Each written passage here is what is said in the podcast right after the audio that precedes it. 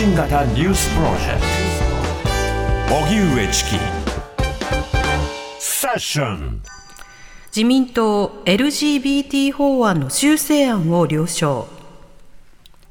性的マイノリティへの理解を促す LGBT 理解増進法案をめぐって自民党は保守派に配慮した修正案を正式に了承しました。自民党が了承した LGBT 理解増進法案は当初案にあった差別は許されないという文言が不当な差別はあってはならないに変わるなど保守派に配慮し修正されました。その後、自民党の茂木幹事長と公明党の石井幹事長らは都内で会談し、自民党修正案について、今週中に国会に提出する方針を確認しました。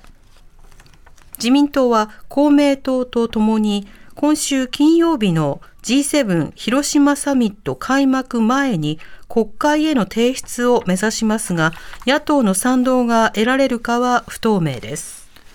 では LGBT 理解増進法案自民党が修正案を正式了承。これらの動きについて政策や法制度を中心とした性的マイノリティに関する情報発信を行っている一般社団法人フェア代表理事の松岡壮志さんに伺います、はい、松岡さんこんにちは。こんにちは。お願いします。お願いいたします。よろしくお願いいたします。まず今この論点になっている LGBT 理解増進法これはどういったものでどういった経緯で作ろうということになったんでしょうか？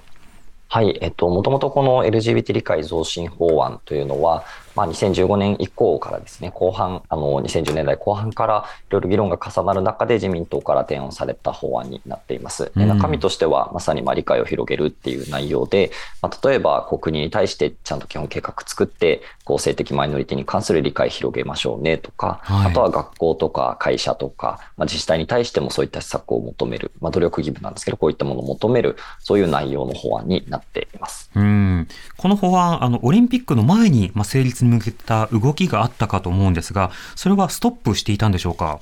はい、まさにおっしゃっていただいた通り、約2年前ですね、オリンピックを目前にこの法案を成立させようという動きが起き、もともと自民党が提案した法案ですが、まあ、野党は、まあ、いろいろ、本来は差別を禁止する法律が必要なんじゃないか、まあ、そういった議論もある中で、まあ、その合意をしたと、与野党で合意したにもかかわらず、残念ながらその自民党の一部のまあ強行に反対する議員の反発によって、え、成立、まあ、国会提出が見送られてしまったという経緯があります。うん、まあ、与野党で与野党で合意した後また自民党に持ち帰ったらそこで棚ざらしになったというのは極めて異例な経緯ですね。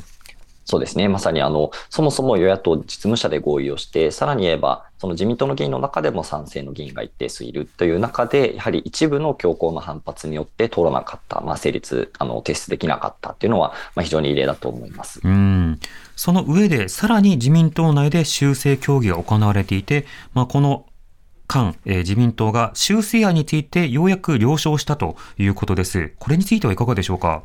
はい。あの、まあ、そこから2年経って、まあ、現在なんですけれども、ここでも番組でも何回も取り上げていただいている2月の頭に、まあ、元首相秘書官が、まあ、非常に差別的な発言をして、そこから G7 サミットまでにやっぱり法律が必要なのではっていう機運はできたけれども、議論が進まなかった。はい、で、まあ、統一地方選終わって4月末から自民党の中で、この理解増進法案、改めて議論をするようになったんですが、まあ、そこから1、2週間経ってどういうことになったかというと、与野党で合意したにもかかわらず、その法案をさらに後退させるような修正が起きてしまって、まあ、自民党の中では了承したというのが現在に至っていますうんその修正された中身、まあ、の全文というものがまだわからないんですが、修正された部分については、差別が許されないは、不当な差別はあってはならないに変わった。そして性自認は性同一性に置き換えられたということなどが取り上げられています。この点は松岡さんいかがでしょうか？はい。あの、法案の中身を見ていくと、例えば基本理念や目的という、まあ、どういったことをこの法律でやっていこうと思っているかっていうところの中に、その、例えば差別は許されないという認識のもとに理解を広げましょうという内容だったりがあったんですけれども、はい、それがなぜか不当な差別はあってはならないに変えられていて、うん、まあ、確かに法案上、法的な効果で言うと、その意味っていうのは確かに変わらないんですけれども、やはりその差別っていうものを不当な差別って変えられるということは、正当な差別があるかのような、そういった表現に変えられてしまっているので、やはりその差別を許容するというか、温存する、そういった修正になってしまっていると言えます。うもう一つ、性自認やが、まあ、性同一性に変わっている点、ここはちょっとやや、まあ、あの、混乱する方もいるかなと思うんですけれども、そもそもこの言葉というのは同じ意味なんですね。どういうことかというと、ジェンダーアイデンティティという英語では表現するんですが、この和訳が性自認であり性同一性、どちらも同じ意味というふうに言われています。自分の性別をまあどう認識していたり、まあ、実感していたりするかという要素なんですけれども、これが、まあ、あの意味が変わらずに性同一性というものが使われるならまだしも、やっぱりこう自民党の中で議論を見て、の中の議論を見ていくと、性自認というのはなぜか自称かのように、つまり自分が女だと思えば女だ、男だと思えば男だ、かのような、まあ、議論がされてしまっていて、性同一性は医師による診断かのような、あの前提で議論が進められてしまっているんですね。で、まあその法案のまあ定義だけを見ると、性自認も性同一性もある種同じ言葉にはなってはいるんですけれども、やはりその議論の過程を見ていくと、明らかにこれまで長らくジェンダーアイデンティティの役が性自認として使われてきていたのに、さも性同一性に、まあ、今回変えられてしまうとなると、やはりそのいわゆる病理概念というか、まあ、例えば性同一性障害という障害を前提にした、まあ、対応になってしまうんじゃないかという意味で、ここはやはり大きく今後の施策が変わってしまう可能性があるので、あの影響大きいかなというふうに思っています。なるほど。あの法的なまあ価値やあの拘束力ということ自体には変化がなかったとしても、政治的なメッセージ、あるいは今後の向かう政策の先、このあたりにもしかしたら影響が出てくるかもしれないということですか？おっしゃる通りですね。この理解増進法自体は、いわゆるこう差別を禁止する法律ではないんですね。はい、私たちはやっぱり今すでに起きている差別を具体的に禁止して対処する法律が欲しいんですが、残念ながらそもそもこれは理解を広げる法律であって、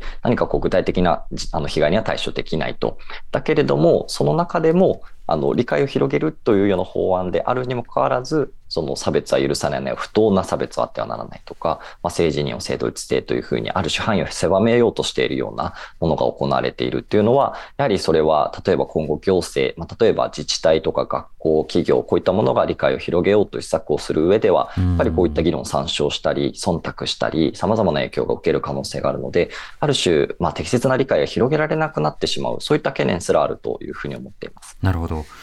また、あの、自民党内の反応も気になるところですが、例えば5月12日の朝日新聞の記事です。LGBT 法案、十分骨抜きになったというタイトルの記事で、この中では、安倍派、反対する議員が多い安倍派の幹部が、この法案を十分骨抜きになったというふうに発言した、そのことが報じられています。松岡さん、こういった発言や動きはいかがでしょうか。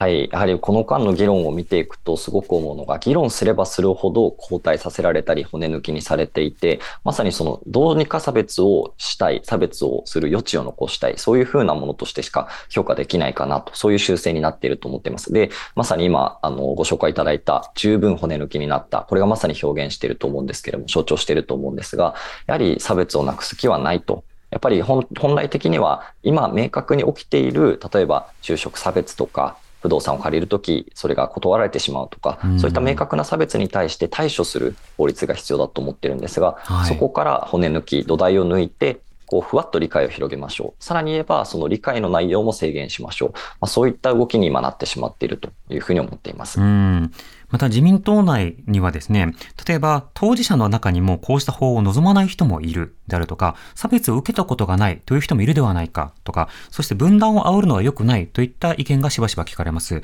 松岡さん、この点はいかがでしょうか？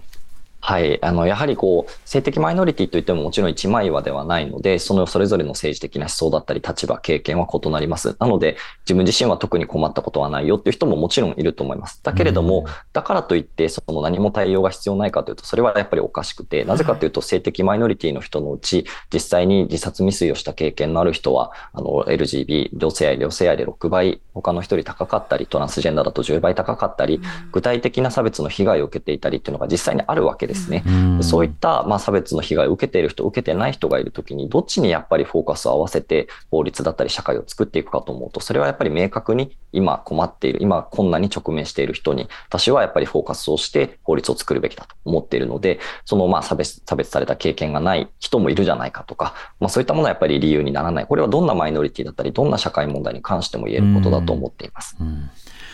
わ、かりました。松岡さん、ありがとうございました。はい、ありがとうございました。ありがとうございました。一般社団法人フェア代表理事の松岡宗志さんにお話を伺いました。TBS